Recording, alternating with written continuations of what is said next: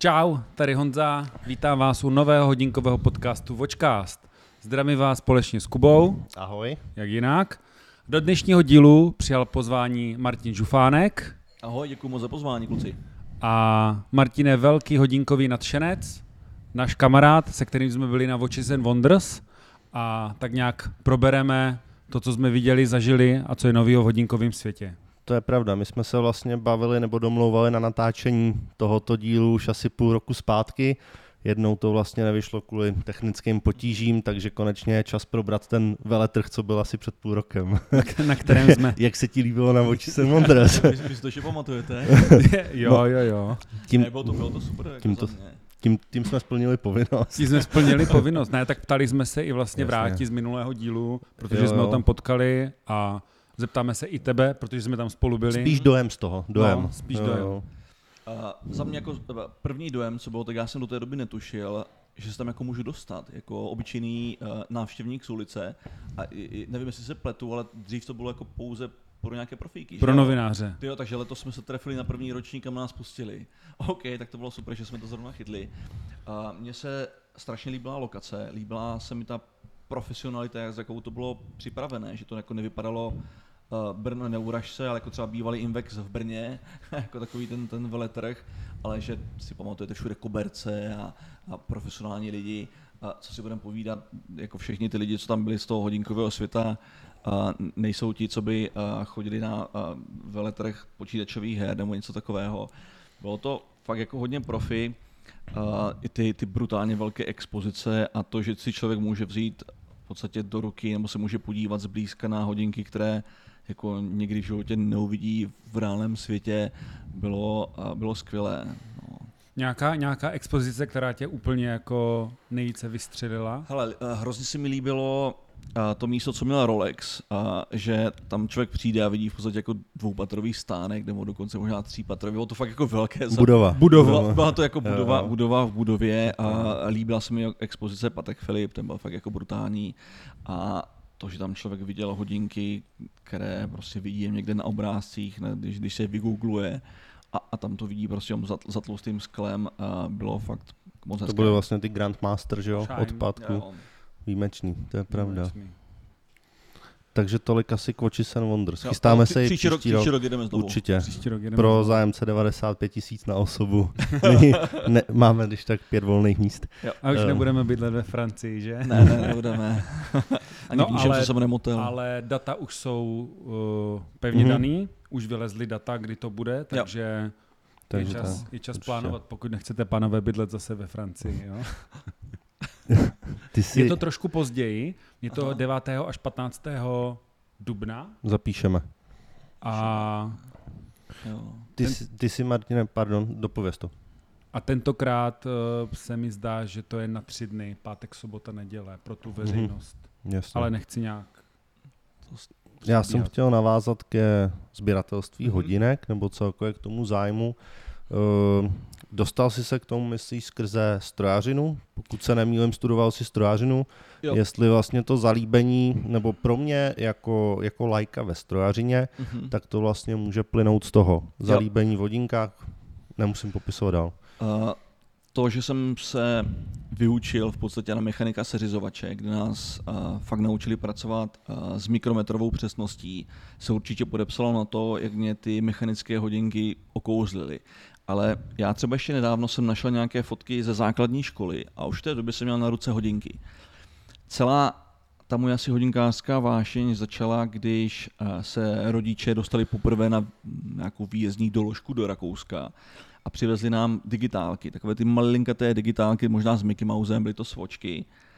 A přivezli nám to, a to bylo třeba rok, nevím, 86.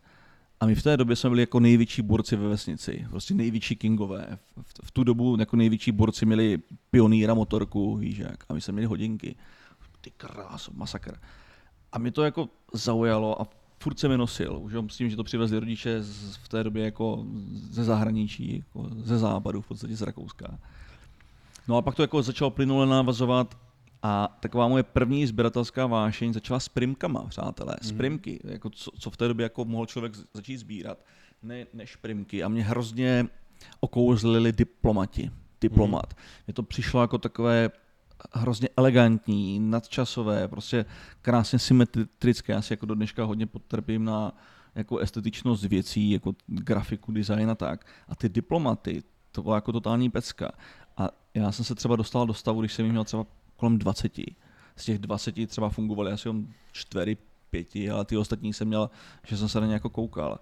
No a když člověk sbírá primky, tak sami to asi dobře víte, tak prostě jak vás to kousne, tak jako chcete víc a víc, víc a víc. A paradoxně třeba jako prvním takovým jako adult watches, takže jako luxusním hodinkám, mým prvním Rolexům jsem se dostal až, až v roce 2006, ty až 6 let poté, co jsme začali s naším lihovarem, takže mm. po 6 letech podnikání, protože, co si budeme povídat, neměl člověk 200 tisíc korun, aby si, koupil, aby si koupil hodinky. Ale když se mi narodil můj synáček, syn, v roce 2006, tak já podle vzoru Pulp Fiction jsem si řekl, že prostě obstarám hodinky z toho daného roku a v 18 letech je dostané. Ještě přemýšlím, má 18 let příští rok, teďka má 17, tak jsem chvilku přemýšlel, jestli bych ten poslední rok ty hodinky nosil ve stylu Pulp Fiction, mm. že bych je schovával tam, kde se schovávali ve filmu, aby to byly jako hodinky aby měl zážitek. Aby měl, aby měl zážitek, aby vždycky, když se podíval, tak jako by cítil tatínka. A to je právě, to je právě ten pěkný příběh, že jo, k těm hodinkám. Je, je, ale je to, je, to, je to, přátelé, přesně tak, protože já v podstatě všechny hodinky, co dneska mám, a že jich mám fakt jako docela dost, všechny jsou vázané nějaký, s nějakým jako příběhem. Takže uh, když jsem se rozváděl, mám rozvodové hodinky. A když jsem měl 45, mám hodinky, které jsem si koupil, když jsem měl 45. A když na ty hodinky prostě mrknu, tak, tak si hnedka na to vzpomeneš, na tu situaci, která se k tomu váže. A to je pak takové to emocionální pouto, co, co s tím máš. Jako dneska třeba spoustu lidí řekne, ty jako proč nosíš hodinky, když se koukneš na mobil a, vidíš hnedka, kolik je, je hodin, ale ten mobil prostě máš každý rok jiný. Nemáš k tomu vůbec žádné jako citové pouto. Prostě. No jasně, to je elektronika. Ten, ten iPhone 13 je letos, kdo by chtěl iPhone 13? Všichni chtějí iPhone 14. Ale ty hodinky prostě máš jako můžeš jí mít jako 20, 30, 40, 100, 100 let a na tom, když se budeš pravidelně promazávat, tak se tomu jako nemá co stát. A ta emoce, co máš s těma hodinkama spojené, je prostě nejvíc ze všeho. Takže já třeba dneska rád říkám, hele, ty noste hodinky, klidně si kupte nějaké G-Shocky nebo prostě nějaké cokoliv, Cassia, cokoliv si prostě kupte, ale jako mějte to spojené s nějakým zážitkem a pokaždé, když se podíváte na tu ruku, tak si na to vzpomenete a budete mít jako vnitřní velice hezký pocit. Mm-hmm. To je pravda, ty hodinky podle mě tou dobou ještě vlastně tu hodnotu jako získávají, nebo aspoň já to tak mám, že vlastně ty jim ten příběh jako píšeš sám, no. což se mi na tom hrozně líbí a ta věc, ona reálně nestárne, ona tu hodnotu jako naopak získává, takže to mi přijde hrozně fajn. A, a vlastně se mi líbí, že si zmínil tu historii s těma primkama, mm-hmm. protože samozřejmě o, o tvý vášní hodinkám jsou informace k dohledání, ale už to vždycky je jenom z té současnosti, jo. k čemuž se určitě dostaneme, ale určitě je zajímavý popsat to s těma primkama, s mhm. diplomatama mm. a tak dále, takový ty počátky, jo. protože samozřejmě na to já jsem myslel, říkám si to, tak koupil si první Nautily nebo Realuky, mm. ale pak logicky každý nějak začne, jo. takže to je takový jako skládačka do té no, mozaiky. Je to, je, je to tak a jak jsem říkal, opravdu, jako první dražší hodinky jsem si fakt jako koupil, až na to jako má člověk peníze, když se na to jako vydělal a odměnil se za to. Jasně. Není to jako automatické. Kde jsou diplomaty? Zbyly ti ještě nějaké? Jasné, přátelé, mám úplně všechny. Já za celou dobu jsem neprodal jedny jediné hodinky. Všechno, co jsem kdy sbíral, tak do dneška mám a až teďka mám poprvé takové jako nějaké nutkání, že bych asi uh, měl nějaké jako ty nejstarší hodinky pustit, protože hele, je toho všude prostě strašně moc, už to mám fakt jako hodně a když jsem doma navrhoval, že bych si koupil jako další krabici na hodinky, tak se to jako nesetkalo s úspěchem, takže musím Jasně. udělat očistku. A tam už podle ani není úplně prvotním měřítkem třeba ta cena, ale no. prostě to množství, že ty hodinky Jasné. se na ruku nedostanou. Jo, jo. Protože já si pořád myslím vlastně, že radosti můžou dělat levný drahý, no. ale, ale jde o to, že ve chvíli, kdy máš tři boxy po deseti hodinkách, tak není reálný to jakoby unosit. To je tak to je. tak ty vlastně uh, sbíráš, máš rád hodinky Rolex, mm-hmm. Patek Philip, Audemars Piguet, mm-hmm. ale co jsme tak vypozorovali, Audemars Piguet je asi srdcovka. Ale to přátelé největší srdcovka a je strašně důležité, aby se člověk, ne, ne strašně důležité, bylo by jako super, kdyby měl každý možnost se podívat do nějaké fabriky.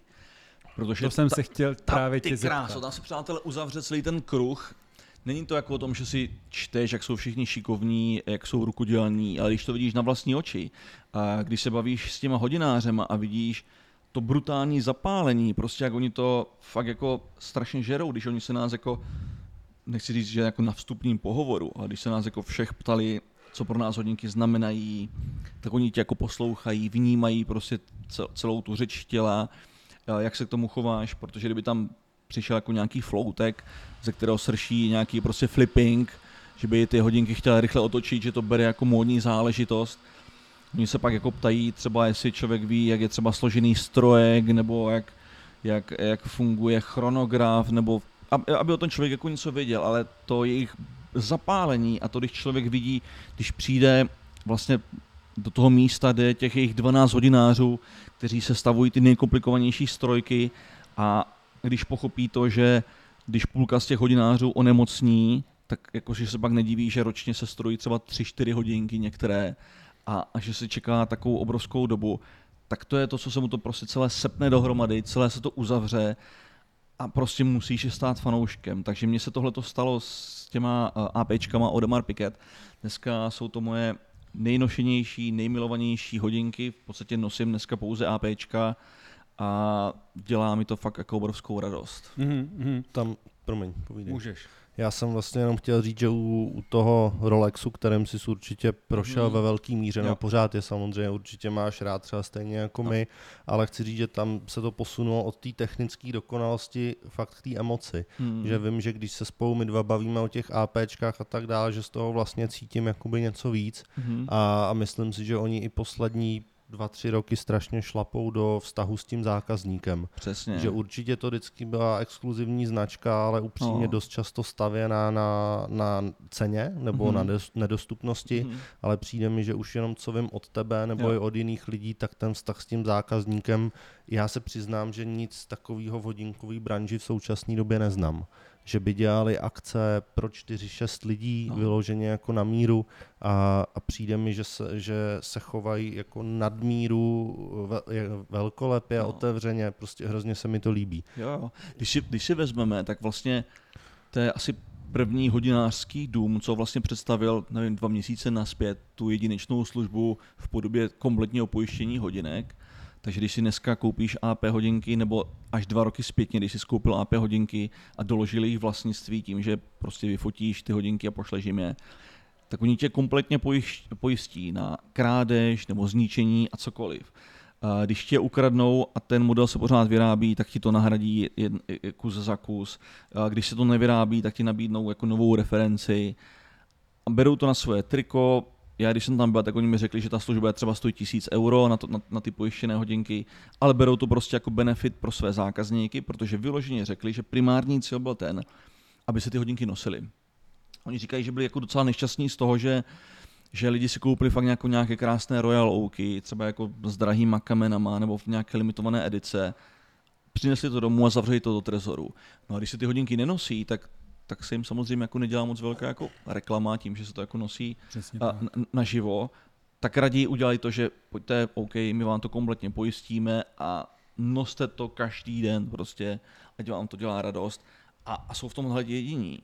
A další věc, možná se se už tady o tom někdy jako bavili, ale Rolex, uh, on jako dotáhl k dokonalosti jako něco, co, čemu jako dneska říkám jako tool watch, takže mají prostě dokonalé potápičské hodinky, mají cestovatelské explorery, mají jako super hodinky, ale dělají toho milion dvěstě tisíc kusů Jasně. ročně. Takový EDC prostě, no. Everyday, everyday No, no, no. Carry.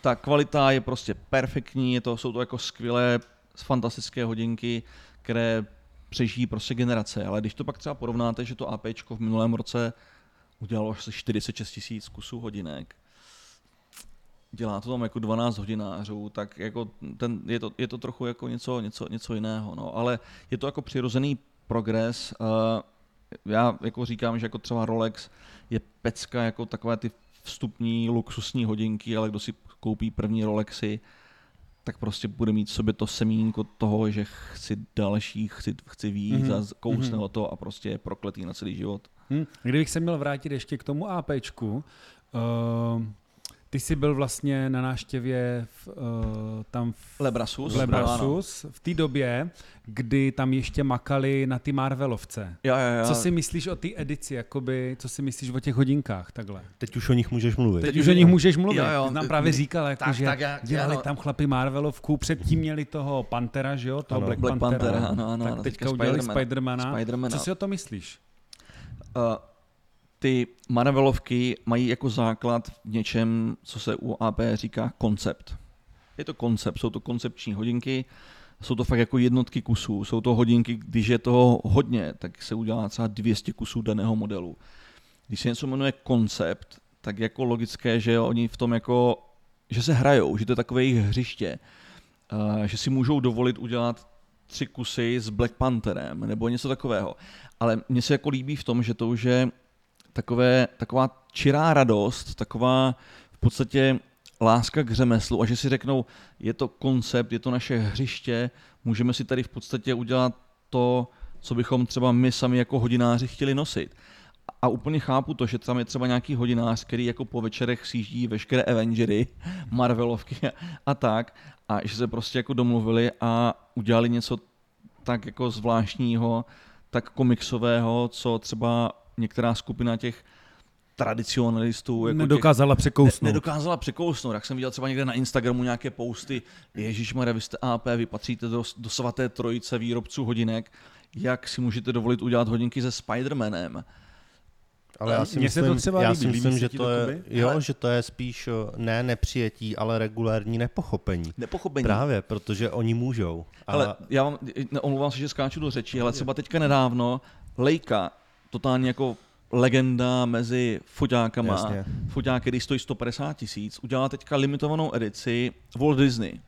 Představ si, že máš Leica Q2 foťák, který stojí 140 tisíc v malobchodní ceně a má bílé pouzdro a tam jsou prostě červené postavičky s Mickey Mousem. Prostě Disney. A, a jako, proč ne? Je to super úspěšná limitka a takové věci se prostě dělají a, a kdo zůstane ulpěný nějakých prostě tradičních věcech, tak bychom do dneška byli s nějakýma kukačkama na stěně, s nějakýma pendlovkama hodinama.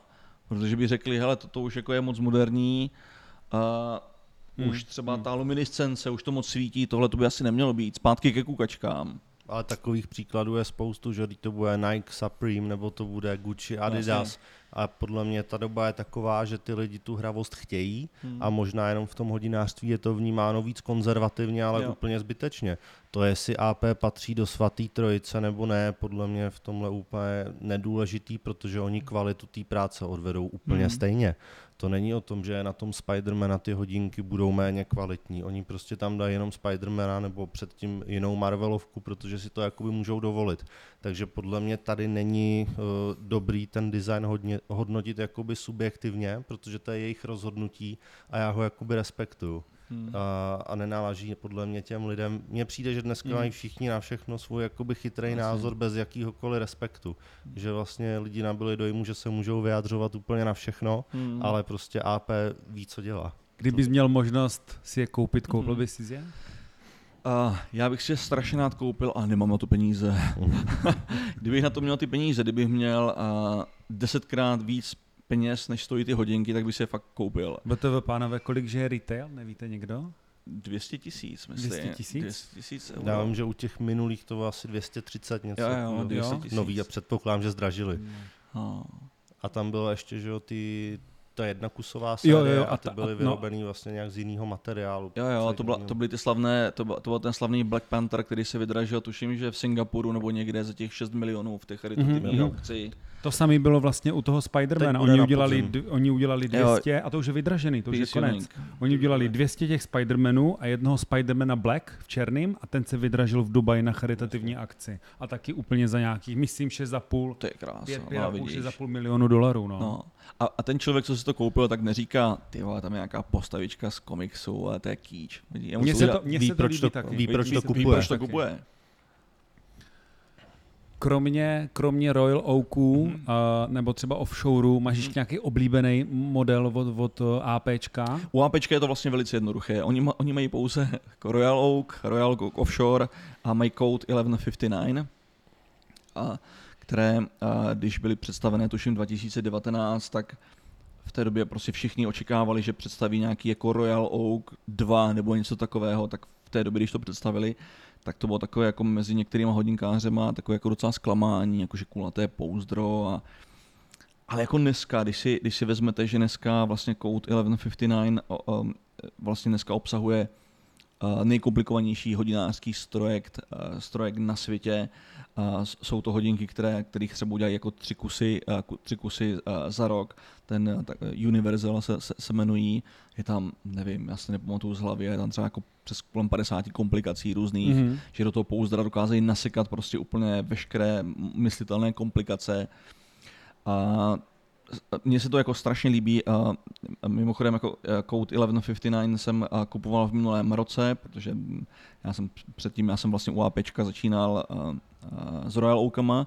Jsem měl to štěstí, že jsem je kupoval ještě, když nebyl ten obrovský hype brutální, vlastně v době, kdy ty hodinky byly jako v podstatě skladem, když přišel za vytáhl jako šuplík, který já mohl si jako dokonce vybrat, jaké by se ti hodily.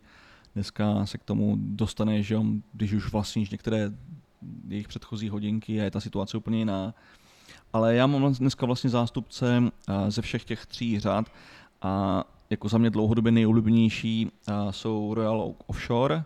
Mě hodně baví jako tím, tím velkým pouzdrem a tím, že vlastně ten klasický design těch Royal Oaků um, se trochu jako rozšířil, má to takové jako pevnější pouzdro a jsou takové, nevím, takové Schwarzeneggerovské, jako, že to jsou takové jako prostě pořádné hodinky takové pro pořa- pořádné hodinky, pořádné hodinky pro chlapy, přesně. Takže dneska jako nejčastěji nosím Royal Offshore.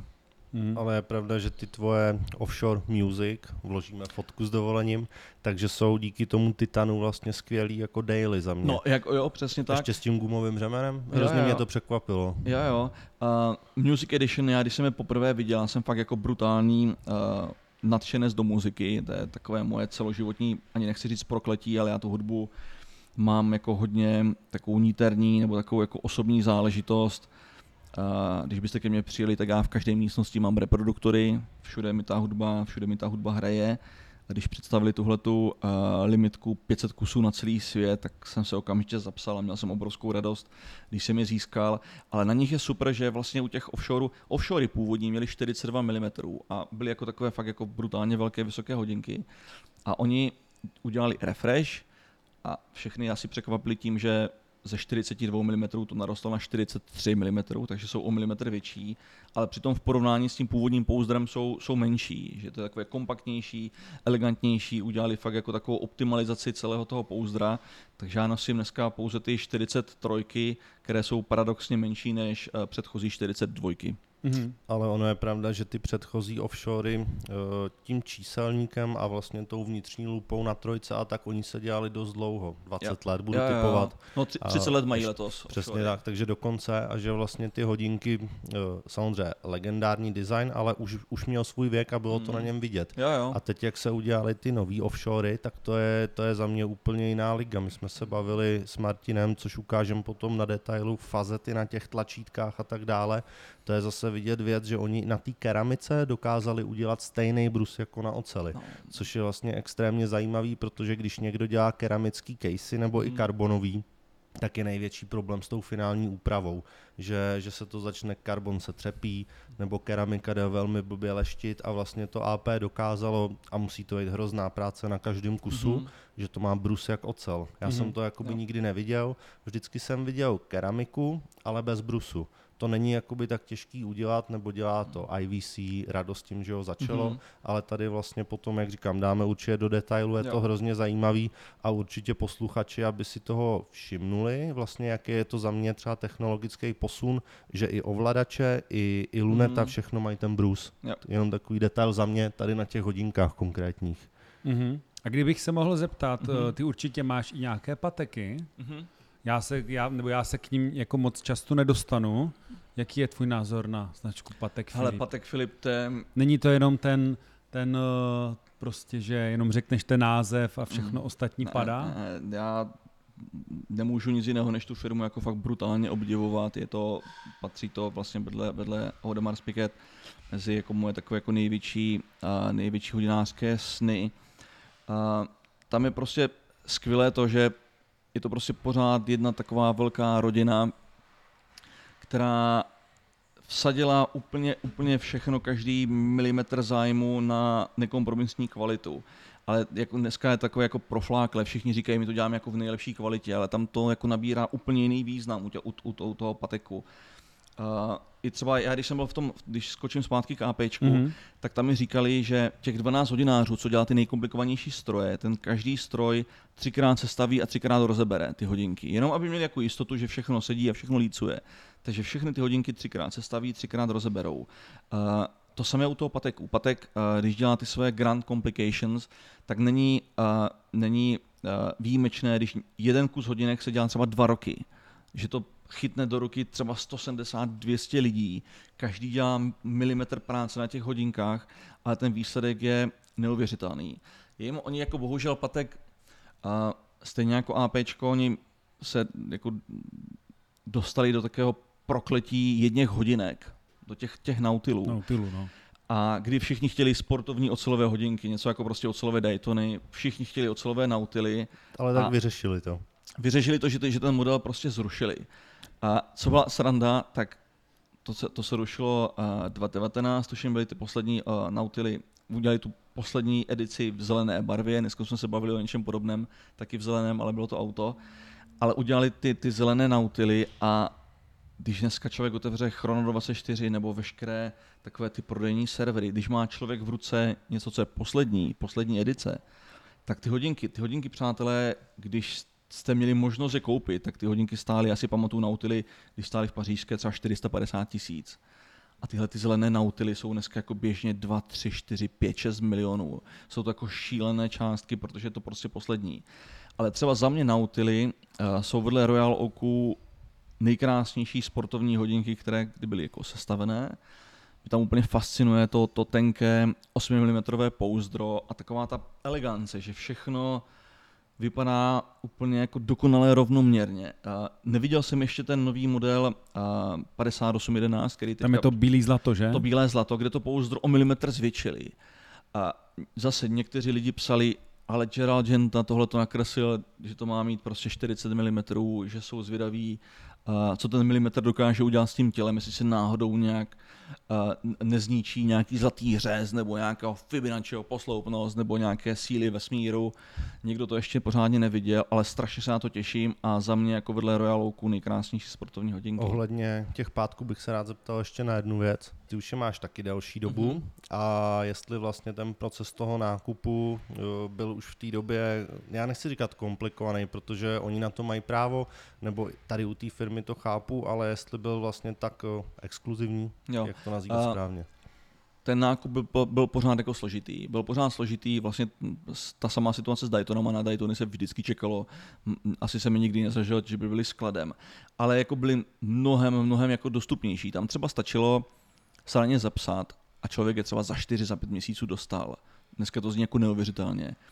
A v dnešní době Nautily vůbec nenabídnou. Musíš mít třeba dvoje pateky, dvoje klasické hodinky. Z drahýho kovu je potřeba říct. Z, z, z drahého kovu, přesně tak. A je jako legrace, že ty ocelové sportovní hodinky jsou dneska v podstatě tak strašně nedostupné, že, že koupíš hodinky jako solid gold, jako ze, ze zlata nebo z platiny nebo z čehokoliv a na ocel, která je jako pořád jako obyčejná ocel, se tak strašně dlouho čeká. Takže já, když jsem se poprvé dostal k Nautilum, tak tam jestli nekecám, tak čtyři měsíce se čekalo. a nemusel člověk, nemusel člověk uh, vlastnit žádné předchozí. Řekl, ty, mi se líbí tyhle ty hodinky, chtěl bych je mít. Říkaj, jo, super. To byl tak rok cca. Ale tak 2014 možná. Já myslím, že ty říkáš, že to byl tak rok cca, jako ne, ne, minulý ne, podzim. Ne, to bylo tak možná 2014, no, kolem roku 2010.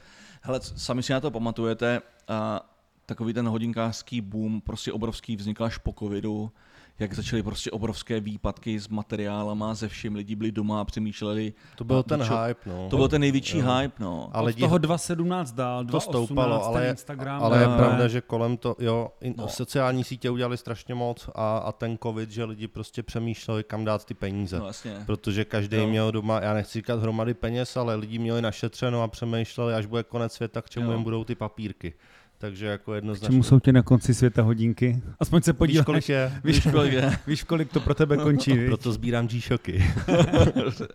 Přesně.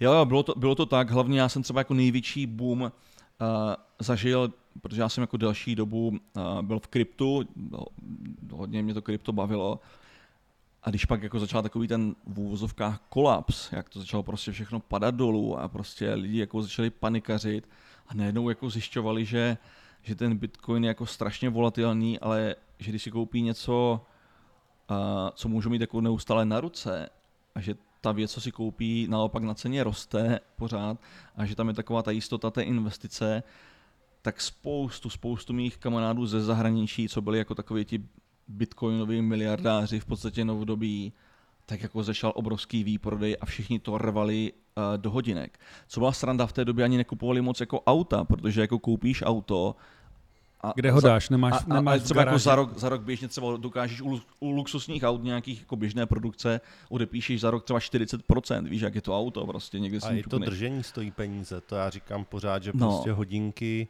člověk si na ně může našetřit, a vlastně i člověk, který není extrémně bohatý, je může držet. No. Protože držení některých věcí stojí opravdu velký peníze. Jo. To ty jako sběratel mimo jiné umění, tak potvrdíš, no. že i sbírat umění ve velkém, tak ta, to uchování stojí taky peníze. Přesně. Když máš mít nějaký depozitář, jo, jo. Mm. hodinky ti stačí suchý trezor a vyřešeno. Je, je to tak. A da, další věc, ještě když, uh, když začala válka na Ukrajině, uh, Ukrajině a když jako začali, když museli lidé z Ukrajiny prostě prchat z domova a najednou zjistí, že máš dům, máš pozemek, máš všechno, ale to si nevezneš sebou.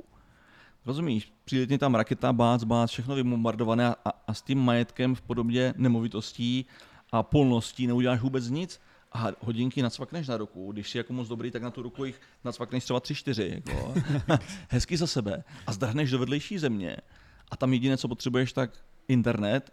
A tím, že otevřeš Chrono 24 a napíšeš, hele, prodávám tady tohleto a tohleto a když máš takové jako špeky z té vysoké hodinářiny, tak jako vždycky, vždycky na celém světě prodáš. Likvidita, no, tam, likvidita u hodinek je úžasná. Máš zase na ten dům zpátky. Zase na ten dům zpátky, jasně. To je vlastně podobná situace za druhé světové války, když jako utíkali, když museli utíkat židé, tak, tak schovávali známky do, do, do řemenu, prostě do pásku, rozumíš, známka papírek, který neváží vůbec nic, schováš ho prostě do jakékoliv eh, škvíry tak schovali do řemenu, odjedeš do Ameriky a čus a začínáš nový hmm. život. Hmm. Nic jiného si nevezmeš.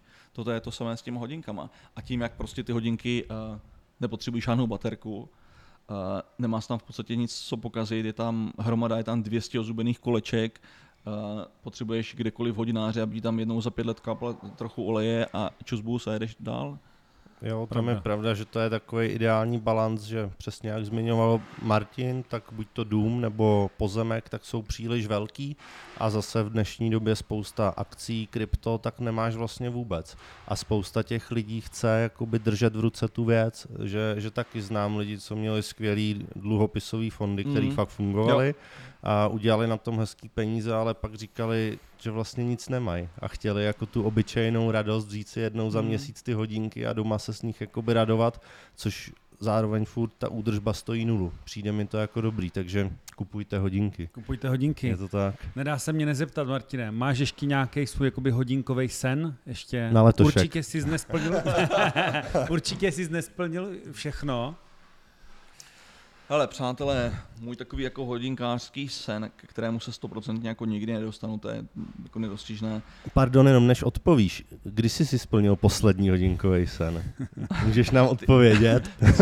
ty, chceš dva průser. Jo, dneska. dneska ale, asi ale. dvě hodiny naspět. Ano. tak dobrý, budeme to vysílat za dva roky, v pohodě? Skvělé, děkuji. Můžeš pokračovat. Děkuji. Uh, hodinkářský uh, sen, uh, tak jsou určitě jako Grand Complications od, od Pateku. A byl bych jako strašně, strašně rád, kdybych se třeba někdy mohl dostat uh, k těm univerzále od, od, od, od Mars Piket, protože já furt mám v sobě prostě tu brutální dušičku mechanika seřizovače, který seřizoval CNC stroje a kterého mistr v podstatě drbal za to, že tam jako milimetr, dva, to je prostě, tak se nehraje, tam musí být jako mikrometr. A mě začala strašně fascinovat ta, ta, jako ta přesnost a to, že dneska dokážeš pomocí soukolí uh, mít třeba jako 20 komplikací, mít jako věčný kalendář, nebo něco, co se v případě, myslím, univerzále, co mají ten věčný kalendář, tak další seřízení je třeba 2246 nebo něco takového, že jako 200 let na to nemusíš šáhnout a ty hodinky počítají se všema přestupnýma rokama a mě to jako úplně fascinuje. Takže jo, jestli se někdy k tomu takovým hodinkám dostanu, tak budu asi spokojený a, a umřu v klidu. A pak by mě jako pak strašně štvalo, kdyby to pak děcka prodali někde, nebo to prohálali v Mariáši. Jo. Ale tam, tam je samozřejmě pravda, jak si mluvil o tom věčném kalendáři a tak dále, takže lidi často mají milnou představu, že vlastně tím je omezená životnost, ale to tak vůbec není. Hmm. Protože třeba i IVC, což taky mají věčný kalendář, tak tam se to vlastně řeší tak, že se pouze vyměnějí ty věnce Aha. a ty hodinky standardně dál fungují. Oni je jakoby mechanicky nastaví, a když končí třeba věnec s léty, hmm. tak vlastně dají nový věnec a ten proces je vlastně velmi jednoduchý. Takže, takže to není tak, že ty AP vlastně v roce 2200 jako končí, hmm. ale oni provedou nějakou revizi Jasně. a je to velmi jednoduchý. No. Já jsem taky žil v nějaký představě, říkám, ty IVC tak jim končí v roce 2100 a oni, no a my vyměníme ty věnce a jedeš dál. Takže hmm. vlastně to je krásný zase na té mechanické věci, že takový update softwaru, řekněme, no hardware no, samozřejmě. Jo, jo. A funguje to bez problémů dál. Takže tady to bude velmi podobný OAPčka. No. No a cíle, nebo já nechci říkat cíle, přání na nějakou bližší dobu, jestli máš jakoby hodinkový, nebo jestli jsi dostatečně saturovaný, protože za mě uh, ses určitě posunul dál mhm. mnohem mm-hmm. um, i v těch osobních nárocích na ty hodinky. Jo. To je podle mě vlastně to nejtěžší, že uspokojit potom sám sebe mm. je nejvíc náročný a nemusí to být vůbec vždycky o ceně těch hodinek, ale, ale najít něco, co tě uspokojí, ať už, že to předáš budoucí generaci, mm-hmm. nebo ať, že to budou klidně hezky barevný G-Shocky, to, to může být jako z obou jo. směrů, ale já to vidím na sobě, že vlastně není pro mě příliš rozhodující cena, tím nemyslím limit. Limit mm-hmm. ten je furt důležitý, jo. ale že i u levných hodinek je spíš těžší mě uspokojit jako výběrem. Mm. Což si myslím, že budeš mít podobně tady. Jo, já vlastně asi, asi jasné to, že když kdokoliv začne sbírat hodinky, ono je to třeba hezky vidět um, té, v té, jako dneska můžu říct asi v naší nebo ve vaší skupině, co máme na, na, na Facebooku. V naší. Ve vaší skupině, jak je to prostě hezky vidět, že jak tam třeba někdo před pár rokama pousl takový typ hodinek a jak se prostě posunuje, jak, si to jako, jak, jak všímáš, protože hele, koupíš něco, začneš a prostě a pak se ti jako zvyšují nároky, protože dospíváš, stárneš, máš trochu jiné preference a najednou na těch hodinkách začneš vyhledávat i jako ani ne třeba ten strojek, to, to mechanické řešení, jako třeba zpracování těch kovů, jak třeba teďka Kuba říkal, o té, o té broušené uh, keramice, která je jako naprosto unikátní a třeba u těchto APček je to vlastně poprvé, co jsem to, co jsem to viděl. Ale třeba já uh, jako hrozně dlouhou dobu vnímám třeba existenci Rainbow Dayton. A když to člověk vidí na fotce, že vidí někde v katalogu, nebo že ji má na ruce nějaká celebrita, tak si řekne, ty kráso, to je prostě kolotoč, to je takové jako divoké, to je prostě jak tady někde na, někde v Holešovické tržnici, je to prostě divoké. Ale já když jsem je poprvé v životě v minulém roce dostal jako do ruky, když jsem si měl možnost prohlídnout tu precizní a dokonalou práci s těma, s těma kamínkama, s těma šutrama, jak oni hlídají prostě úplně nejmenší rozdíly v tom gradientu, jak všechny ty kamínky skládají. A když si to celé jako promítneš v hlavě, tak jako zjistí, že, že ty hodinky jsou postavené už třeba víc jako, jako šperk, jako fakt jako luxusní šperk a, a šperky se dneska jako každý se akorát nějak hezky, uh, že si dá třeba nějaký řemínek, nebo, nebo uh, dámy si dají prostě prsteny, nebo náhrdelníky. A když pak v ruce člověk jak má ty Daytony, tak stoprocentně to nejsou hodinky, které bys měl jako první, ale že se k ním dostaneš třeba po 20 letech. Ale že si pak uvědomí, že, že u těch hodinek chceš i něco, jako něco navíc, jako nějakou třešničku navíc a řekneš si, hele, já mám ocelové Daytony, ale já nemám Daytony, na kterých je 200 jako nějakých drahých kamenů poskládaných tak, že to dělá prostě gradient duhy. A řekneš si, ty kráso, tohle to já chci. A k tomu jsem se dostala třeba v minulém roce, když jsem to viděl poprvé, říkám, hele, nebudu pět let nic jíst, nic pít, a chci to. Oh. Jo, ale ono samozřejmě máš velikou pravdu, že člověk si prochází nějakýma fázema, kde podle mě první hledáš užitnou hodnotu, chceš, aby ti to ukazovalo čas, potom teda, když se o to zajímáš, tak hledáš nějaký investiční potenciál, no a potom ale stejně se vrátíš zase k tomu, že chceš, aby se ti to líbilo. Aby se to líbilo, přesně, přesně. tak. Sami to asi dobře víte, já já řídím auto, mám ruce, ruce na volantu, ale stejně prostě občas na ty hodinky mrknu. Ne, že by mě zajímalo, kolik je hodin. Ale, ale protože se ti líbí. Mně to líbí a mi to dělá jako hezký pocit. Jasně. Když máš něco na sebe tak hezkého, to je třeba důvod, proč si třeba jako dámy kupují jako drahé a krásné kabelky nebo modní doplňky, protože jim to dělá radost. A hele, všechno je to tomu, aby z toho měl radost ty. A to, že někdo kolem tebe projde a řekne si, že máš hodinky jako od kolotoču, ale čus. Jo, to tak je, to je pravda, že hrozně se mi vlastně líbí ten vývoj, kde si člověk projde investiční částí, nebo jak to nazvat, tou, tou pragmatickou, mm. Ale stejně tě to do nějaký míry dostatečně saturuje. A, a upřímně tady ty offshory, ty si prostě prořídil, protože jsou krásný a jo. líbí se ti. Mm. A neřešíš, jestli mají valuaci na trhu takovou, makovou, jo. prostě se ti líbí. Což je za mě vlastně jako už ta poslední fáze toho sběratelství, kde ty se vrátíš té radosti. Mm-hmm. Já jsem to jako třeba viděl u sebe, když potom člověk furt kupuje hodinky který nenosíš, kupuješ je jenom s ohledem na cenu, že vlastně uh, nejdřív se těšíš jako nováček na to nošení, mm-hmm. pak mhm. už ne, pak už jenom na ten nákup, no a pak už ani na ten nákup. Jo. Takže vlastně věřím, že tady tím ty si třeba udělal obrovskou radost a já to mám stejně tak s Panerajem, který jsem říkal, že se různě uvolňují celý a tak, ale je to prostě takový love brand, hmm. kde, kde to cítím vlastně velmi podobně, že občas ta racionalita jo. musí jít na stranu a je to vlastně hrozně hezký se k tomu vrátit jo. po těch nákupech jako pro prachy. To je tak hezké, že my vlastně oba dva nebo všichni tři jsme se dostali do, do, do fáze, kdy už si prostě fakt hodinky kupujeme ne jako pro nějaké další zhodnocení, proto, abychom to někdy prodali, jo. ale že nám to fakt jako dělá radost a vůbec jako nekoukáš na to, uh, jestli to za půl roku prodáš, že si na tom vyděláš nebo nevyděláš. Jasně. Je to o té radosti. To je to, to pravé sběratelství. Jo, nechceš samozřejmě pořád vyhazovat peníze oknem, že budeš kupovat teď čínský primky s turbilionem, to zase ne, ale, ale dostane se to fakt do fáze, že ti to může dělat radost. No. Že ani jeden podle z nás nemáme na rukou nějakou úplně mega investiční věc, ale všechno jsou to jako top hodinky a, a můžeme si je tady navzájem chválit, že nám jako dělají radost, což je nejzajímavější. Máme kluci krásné hodinky. Jo, jo, jo.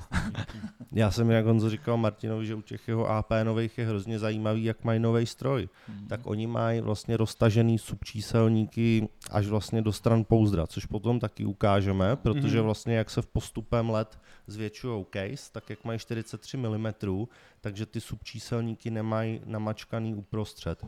S čím třeba do dneška bojuje Zenit UL Primera, jak je to vlastně starý stroj, tak oni to mají uh, uprostřed jakoby namačkaný a tady je to krásně roztažený, takže ten číselník je krásně čistý, že tam je vlastně nápis jenom AP a jinak mm. vůbec nic. No. A líbí se mi to. Bavili jsme se o tom před natáčením, že tam není jako water assistant 150 km. Jo, 14 řádků textu no, a, no, přesně tak. A svý... To bylo, to bylo vlastně ten, to memečko, že jo, kdyby švýcarský hodináři udělali Ferrari, jak bylo oblepený těmi nápisy jako, a tam bylo zrychlení z 0 na 100. To V12 biturbo metry, a prostě ano, další ano. čtyři řádky. Tady v tom je expert Rolex. Jo, hmm. takže si myslím, že ten návrat k té čistotě číselníků celkově, nejenom UAP, ale že je za mě jako dobrý. Zase na druhou stranu, co si myslíš třeba o Mozru, o značce? Já se přiznám, že mě Mozer vlastně no, jako nechytil. Jo. Ne, nemám na to vlastně kvalitativně nespochybnu, ale kdykoliv jsem ty hodinky viděl naživo, tak jsem si řekl krásně zpracovaný, ale to jako čekáš za půl míče. Hele kamaráde, asi tomu bude odpovídat fakt, že já vlastně za celý uh, život, co se pohybuju v, uh, mezi hodinkama, tak jsem nikdy neviděl na živo, že by měl někdo na ruce. Hmm. Někdo je neměl na ruce. A viděl jsem je jako někde vystavené, a vím o nich, ale jako nikdo je reálně nenosí. Ale máš pravdu, že takových značek je díky sociálním sítím spousta. Já už jsem si toho všimnul, všimnuli u jiných, že vlastně člověk nabide dojmu, že ty hodinky jsou nějaký hype, mm. ale ono to má pár ambasadorů. No. Teď nemyslím Richard Mile, ty nemají lidi, které stojí 500 tisíc euro, ale myslím i levnější hodinky, že prostě oni je rozdají, dobře je propagujou, ale pak zjistíš, že ty hledáš, kde je vidět no. a ty hodinky nikdo nemá. Jo, jo, to je přesně ono. Což je vlastně dost podobná situace. Mm. A to je to třeba, proč dneska, když na celém světě, možná i jako kdekoliv, v jakémkoliv koutě, Aljašky, v Koreji, kdekoliv, komukoliv řekneš, ať ti řekne jako jméno nějakých hodinek, tak všichni řeknou Rolex, prostě je to na prvním místě, protože ty hodinky prostě jsou všude, všude se podíváš. Víš, jak jsme byli ve Švýcarsku na veletrhu, tak sám si z toho možná hnedka všiml u dveří, že i ten první člověk, co trhal lístky, tak, tak měl možná Daytony. I, i, i u, tě, jen, u těch jenom, dveří. Jenom v bikoloru. I, I, u těch dveří ty restauraci, že? Jo, jo byli všude, byli všude. A jak to nosíš, jak je to prostě vidět, tak zároveň to prostě rozšiřuje takové to brutální podvědomí a ten chtíč takový. Přesně tak. Ty, Honza má krásné hodinky a já chci taky. Jo. Je pravda, že v dnešní době uh, překlopit vlastně tu úspěšnost do reality, hmm. že je takový další, další stupeň toho biznisu. Že jo? Teď, když to vemu všeobecně, nejenom na hodinky, což uh, Martin může z biznesu určitě potvrdit, že ono jedna věc je dělat online marketing, ale druhá no. věc je pak dělat ty prodeje. Přesně. Že dneska máš spoustu skvělých jakoby projektů, ale oni jsou jenom virtuální a ty potom zjistíš, jakoby, že to je startup, který vlastně reálně neexistuje. A já bych řekl, že v té hodinkové branži je to podobný, že, že máš tady opravdu etablované značky, nechci říkat přímo AP, klidně i menší, AP je legenda, ale vlastně, že opravdu dělají ten poctivý biznis a pak máš spoustu těch značek, kde mám pocit, že jsou jenom za tím účelem, aby udělali Kickstarter a, a zase to zabalej. Což jako v době těch sociálních sítí to trošku jako kazí za mě uh, tu atmosféru toho sběratelství. No. Jenom můj názor. Tak co pánové, probrali jsme všechno. Honzo? Já si myslím, že z mé strany je to všechno. Určitě, skvělý.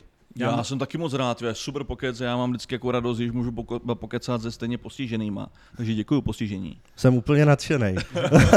my taky, my taky. Takže milí diváci, tohle byl nejnovější díl s Martinem Žufánkem. Uh, odkaz na naše Instagramy naleznete tady dole. Pokud si budete chtít koupit nějaké skvělé pití, tak určitě u Martina a my se s váma uvidíme příště a my ti Martin ještě jednou moc děkujeme. Moc Přátelé, moc děkuju, děkuju. Pijte alkohol, noste hodinky a buďte zdraví. Děkujeme, ahoj. Čau. Čau.